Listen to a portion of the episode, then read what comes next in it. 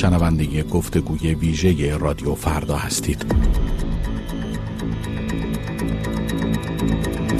سه جلسه دادگاه ظرف شش روز و احکام اعدام و زندانهای طولانی مدت برای 16 نفر به اتهام محاربه و نقش داشتن در قتل یک بسیجی با ضربات چاقو. سه نفر از این 16 نفر زیر 18 سال سن دارند و دکتر حمید قره حسنلو متخصص رادیولوژی در کرج یکی از پنج نفری است که قوه قضایی اعلام کرد به اعدام محکوم شدند. او و همسرش فرزانی قره حسنلو پس از شرکت در مراسم چهلم حدیث نجفی از کشته شدگان اعتراضات به کشته شدن محسا امینی در بازداشت گشت ارشاد در منزل شخصی خود بازداشت شدند.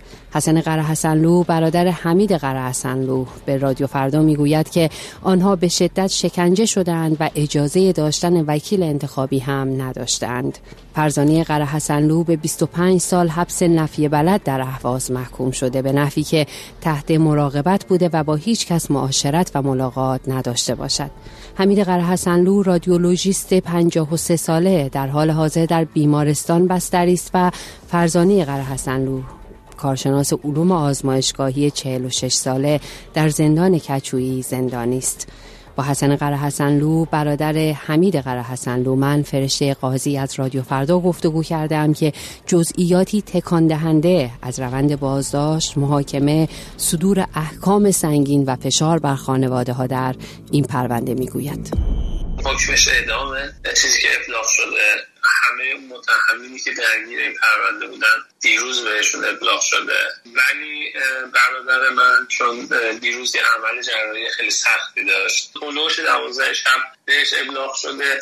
توی حالتی که تازه هوشیارش رو دست برده بود نماینده دادستان اومده بود بیمارستان. خواهرم با نماینده دادستان هم که بیمارستان بود. کلی اصرار کرد که ناراحتی قلبی داره. تازه یه عمل سخت انجام داده.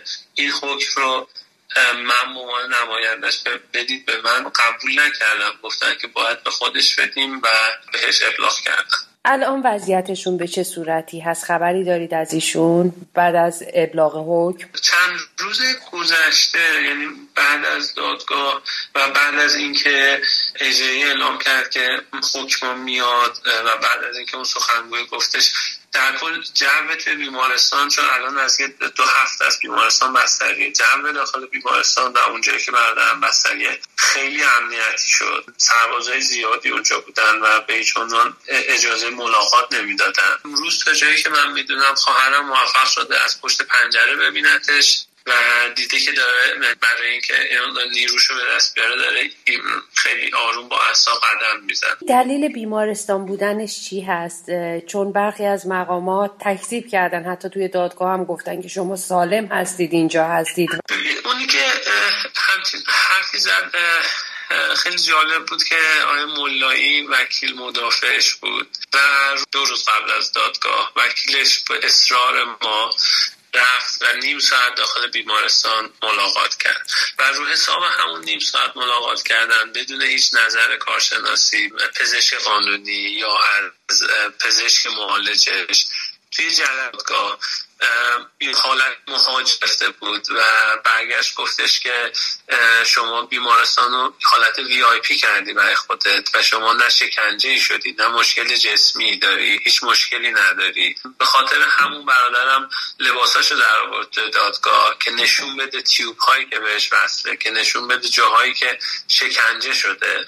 عکس هاش هم ما داریم. قاضی هم یه دقیقه سکوت داد و لباساشو پوشید دوباره. تا جایی که ما می‌دونیم موقعی که اومدن از خونه با ضرب و شتم بردنش همونجا گویا یه دونه از زنده هاش میشکنه حدود دو روز بعدش می‌برن بیمارستان البرز کرد پزشک اونجا خیلی سرسری نگاه می‌کنه و با توجه به اینکه یه عکسی هم می‌گیره و توی عکس هم می‌فهمه که یه دونه از دنده ها شکسته ولی دوباره برش میگردونن به بازداشتگاه برای اینکه ادامه بدن بازجویی ها رو. در حین بازجویی به شدت شکنجه میشه و توی اون شکنجه ها پنج تا از دنده هاش دنده های سمت چپش میشکن. هیچ رسیدگی توی هفته ده روز اول نداشته باشه. از طرفی شکسته شدن یه دونه از دنده ها باعث میشه که ریه سمت چپش هم آسیب ببینه و خونریزی داخلی داشته باشه ریش و همین رسیدگی نکردن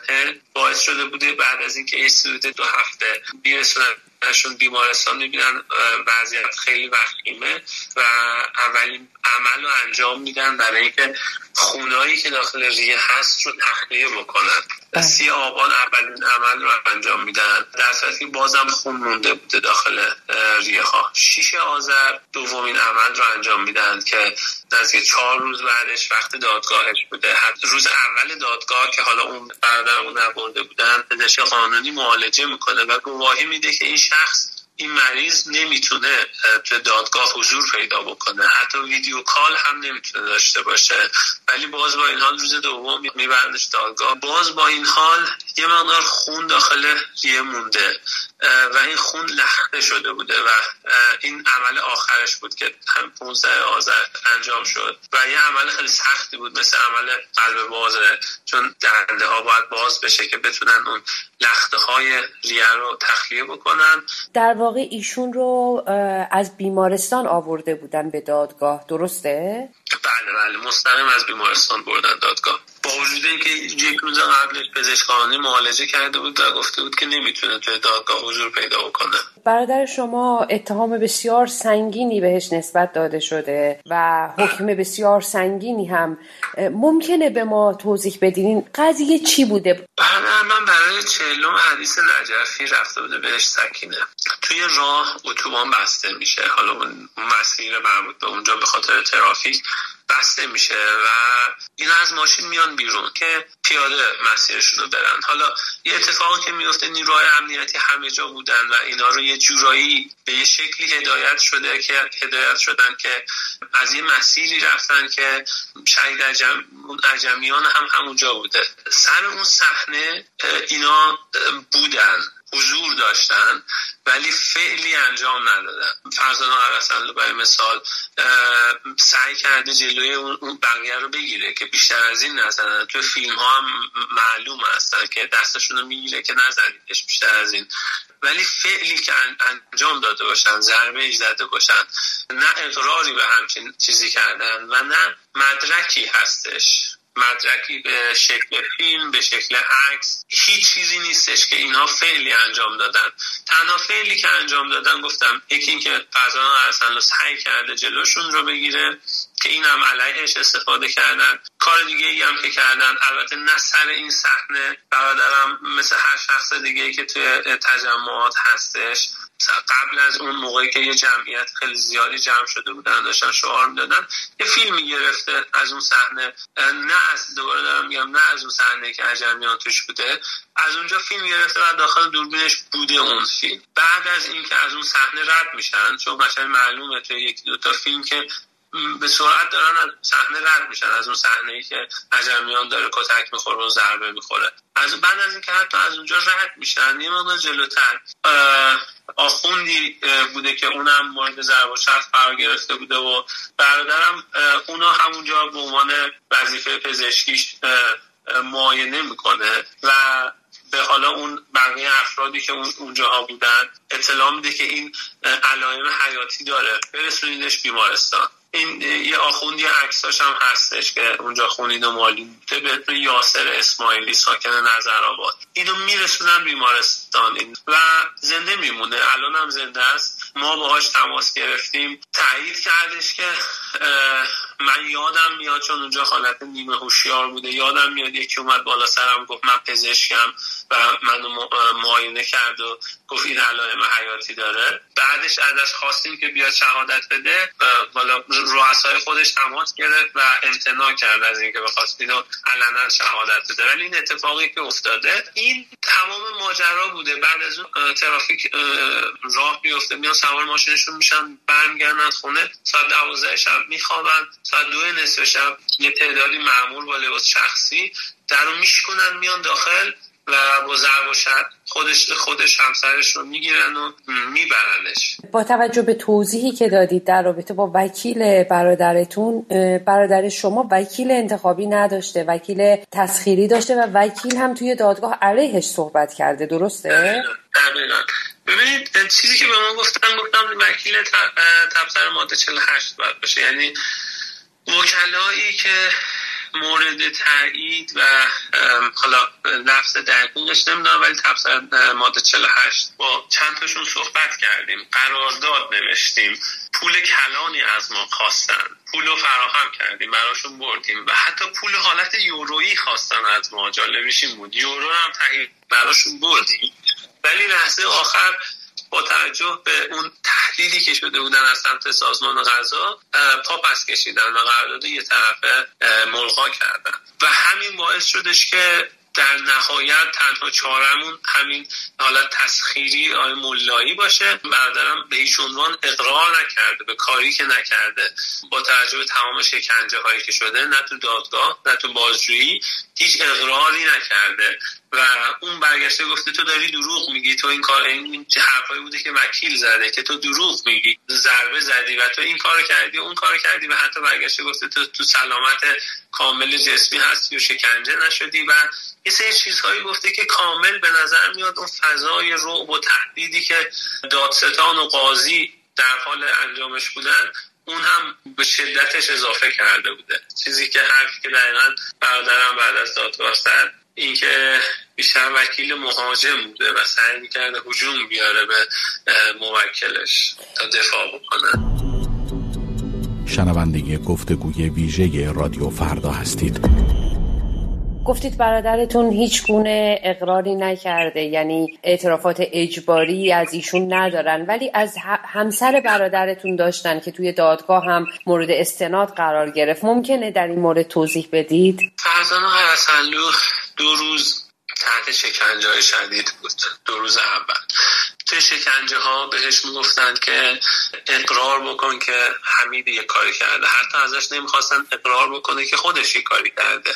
ازش می‌خواستن که اقرار بکن که حمید سه تا ضربه زده. این چیزی که دقیقا بعد از اینکه رفت به کچویی به ما زنگ زد گفتش. و روز اول مقاومت کردش. تا اینکه روز دوم اومدن بهش گفتن که ما می‌دونیم پسر توی خوابگاه دانشگاه تبریزه و اگر تا امشب اقرار نکنی که حمید ضربه زده و میریم اونو بازداشت می‌کنیم و همین شکنجه هایی که تو داری میشی اونم میشه حتی ممکنه کشته بشه. یه همچین تهدیدی کرده بودن. نه تنها جسمی شکنجش کردن روحی هم شکنجش کردن و همچه حرفی بهش زدن که در نهایت مجبور شده و گفته که پسر کاری با پسرم نداشته باشید ولی من اقرار می‌کنم که یک ضربه زده. نمیگم سه ضربه یک ضربه زده. ولی روز بعدش که کشویی میاد و می‌تونه با خانواده تماس بگیره سریعا اولین کاری که می‌کنه کتبا می‌نویسه و میفرسته اینو ما داریم داخل ایران. کتبا نوشته شدهش رو که من تکذیب می‌کنم اون اقرارها رو و اونا تماما تحت شکنجه بوده و قابل استناد نیستش. توی دادگاه هم رد کرد در واقع اون اقرار رو درسته؟ بله بله. ولی تنها و تنها و تنها مدرکی که دارن بر علیه حمید قرسلو همین اقراره. یه سری مدارک دیگه عنوان کردن مثل اینکه کفش خون کفش خونی بوده. در صورتی که هیچ چیزی دال نه نه عکسی نه فیلمی نه حتی تو خونه چیزی دال بر اینکه کفشش خونی بوده نیستش. یا شما دستت صدمه دیده و یکی دیگه از متهمین تو روز اول گفته که من دو تا ضربه زدم با چاقو ضربه اول خورد به کتفش ضربه دوم خورد به اون کسی که از کتف گرفته بودتش. و گفتن که چون تو دست یه مقدار زخمی شده پس حتما همونی بودی که از کتف گرفته بودتش. در صورتی که با توجه به شکنجه هایی که شده ممکن بود خیلی اتفاقات بدتر براش بیفته و اون هم قابل استناد نیستش. شخصی که گفته من دوتا ضربه زدم نمیگه که حمید رو دیده که اون گرفته بوده و اینا می‌خوان ربطش بدن یه جورایی. الان حال و وضعیت همسر برادرتون خانم فرزانه قره حسن چطور هست؟ حال جسمیش که ما خبر نداریم. الان یه مدت دو دوباره اجازه ملاقات ندارن فقط حالت تلفنی باهاش در تماسیم که زنگ می‌زنه. از لحاظ روحی به شدت شرایط بعدیه چون حکمم به خودش داده شده دیروز هم حکم خودش و هم اینکه بوده و دیده توی دادگاه که و شنیده که رو حساب همون اقراری که کرده دارن علیه همسرش ازش استفاده می‌کنن و اینا باعث شده که از لحاظ روحی تو شرایط خیلی بدی باشه. آقای قرهسانلو گفتید که هیچ مدارکی و مستنداتی وجود نداره و تمام اینها رو رد می‌کنید برادرتون هم رد کرده همسر برادرتون هم رد کرده در دادگاه. چرا برادر و همسر برادر شما رو به این پرونده ربط دادن و احکام که براشون صادر کردن رو روش اصرار دارن؟ من واقعا نمی‌دونم چرا این کار دارن می‌کنن. ولی چیزی که می‌دونم اینه که مسلما این کار خودشون هم می‌دونن و مسلما این کار رو هدفمند دارن انجام میدن. خودشون می‌دونن که همین این باعث ایجاد یک رعب و وحشت میشه که یعنی که همه قشرها می‌تونن درگیر این قضیه باشن. از دکترش گرفته تا یه جوون 15 16 ساله. ربطی نداره که شما از چه قشری هستید. درگیرتون می‌کنیم می‌تونه این باشه که ببینید الان نزدیک سه هفته است چهار هفته است. حدود پنج خانواده درگیر این قضیه هستن از لحاظ روحی روانی. و کاری که اینا دارن می‌کنن یه فضای رو و وحشتی برای خانواده ها ایجاد می‌کنن. در عین حال یه فضای وعده و وحید میدن که همه اینا فقط و فقط به خاطر اینکه ذهنی ما رو مشغول نگه دارن که شاید حالا اون چند خانواده اطراف درگیر اعتراضات نشن. از اون طرف وعده وحید میدن که برای مثال خبر رسانه ای نکنید. خبر خوبی توی راهه تا یه هفته دیگه تا دو روز دیگه. اینا همش وعده و وعیده که میدن که می‌دونید یه روز وعده میدن یه روز میان تهدید می‌کنن. اینا به خاطر اینکه اون خانواده هم تحت حالت برزخی باشن. و اینکه دقیقا چرا این کارو می‌کنن راستش رو بخوای من فکر کنم که می‌خوان یه ضربه شستی نشون بدن. خانواده های زیادی رو می‌خوان درگیر بکنن. مثلا یه چیزی که به برادرم گفتن گفتن شما لیدری می‌کردی این اختشاشات رو. در صورتی که برای این حتی برای این مسئله هم هیچ دلیل و مدرکی ندارن. و فقط صرف اون یه فیلمی که برادرم از اعتراضات گرفتیم خواستن می‌خوان دارن میگن که شما لیدری کردین اختشاشات رو. حتی اعتراضات توی کردستان بلوچستان رو هم می‌خواستن بگن که شما داشتین لیدری می‌کردین درباره حکم همسر برادرتون ممکنه برای ما توضیح بدید که دقیقا حکم ایشون چی هست؟ چه حکمی صادر شده؟ 25 سال حبس نفی بلد در زندان احفاظ به نحوی تحت مراقبت بوده که با هیچ کس معاشرت و ملاقات نداشته باشند شما برادرتون و همسرشون جزو معترضان بودن درسته؟ حتی بر مبنای صحبت هایی که خودشون توی دادگاه هم عنوان کردن جزو معترضان بودن در اعتراضات. چهلم حدیث نجفی به صورت کاملا مسالمت آمیز شرکت کردن. الان با توجه به اینکه این احکام بدوی هست آیا شما اعتراض خواهید کرد؟ به چه صورتی با توجه به کیفیتی که در رابطه با وکیل هم گفتید چه اقدامی خواهید کرد؟ ما مسلما اعتراض خواهیم کرد. با چند تا وکیل داریم صحبت می‌کنیم. امیدواریم وکیل خوبی گیرمون بیاد ولی بازم مسلما سنگ اندازی می‌کنن. ما 20 روز وقت داریم که اعتراض بکنیم توی دیوان عالی. خیلی خیلی امیدواریم که حکما رو عوض بکنیم. چون من اساس هیچ منطقی نیستش. هیچ عدله نیست. داخل خود پرونده هم هیچ مدرکی نیستش. حتی حتی باید فرزان قرصلو هم هیچ چیزی نیستش علیهش. که کاری کرده باشه که مستحق 25 سال زندان انفرادی باشه توی احواز و فقط امیدوارم به شکلی که دادگاه برقرار کردن دادگاه بعدی نباشه. بتونیم حداقل در چارچوب خود قوانین قوه قضایی خود ایران حتی با همون قوانین. اجازه بدن و سنگ اندازی نکنن. مثل دفعه قبل که سنگ اندازی کردن و تهدید کردن وکیلا رو و وکیلا پا پس کشیدن امیدواریم اینجا این اتفاق نیفته. حالا علاوه بر شرایط سختی که خودشون داشتن شکنجه هایی که شدن فضای روب و وحشتی که برای خانواده ها راه, راه انداخته بودن من مطمئنم که برای تمام خانواده هایی که در این قضیه هستن هم همین قضیه هستش. خاطر هم خیلی از خبرها اصلا بیرون نمیاد. چون که به شدت افراد حرفی نزنن. واقعیت رو بروز ندن. مورد دیگه هم می‌خوام اشاره بکنم. از لحاظ جسمی اصلا نمی‌تونه کسی باشه که بخواد کسی رو بکشه یا ضربه بزنه. از طرفی از لحاظ روحی هم بخوام بخوام والا یه سری مواردی که راستش بخواید اینا رو یه سریاشو من خودم نمی‌دونستم به عنوان برادرم که همچین کارهایی کرده و بعدا می‌خواستیم مدارک رو جمع بکنیم فهمیدیم. فهمیدیم که اینو می‌دونستم. نه اینو, نمیگم نمی‌دونستم. بانی احداث چهار تا مدرسه توی مناطق محروم کرمان سیستان بلوچستان شده که مدارک اون هستش. از سال 89 توی مرکز کهریزک البرز رایگان ویزیت می‌کرده افراد. اونجا رو هفته یه روز می‌رفته و ویزیت می‌کرده به عنوان رادیولوژیست توی همون مرکز یه دستگاه سونوگرافی داپلر اهدا کرده توی سال 95 به صورت کاملا رایگان. توی مطب خودش که توی چهارم اصفاح کرجه افراد سالمه معلولین جسمی حرکتی و اوتیسمی رایگان خدمات می‌داده. کاملا رایگان. تو یه سری از درمانگاه ها من جمله درمانگاه امام, امام حسن مشتبه که درمانگاه سپاه کرجم هست می‌رفته و ویزیت می‌کرده زیر تعرفه مصوب. کمیته امداد امام خمینی جز خیرین با کارت طلایی بوده. کارت طلایی یعنی که خیلی باید اونجا کمک کرده باشی بر خانواده مختلفی کمک کرده باشی و کارت طلایی بگیری. منظورم اینه که از لحاظ روحی و عاطفی هم آدمی آدمی نیست. حالا علاوه بر اون قسم های پزشکی که خورده آدمی نیست که بخواد به کسی آسیب برسونه. حالا هر حالت روحی که هستش. چون با هیچ عقلی جور در نمیاد که کسی که اینقدر کارهای خیر خیرانه انجام می‌داده بخواد بیاد همچین کاری انجام بده.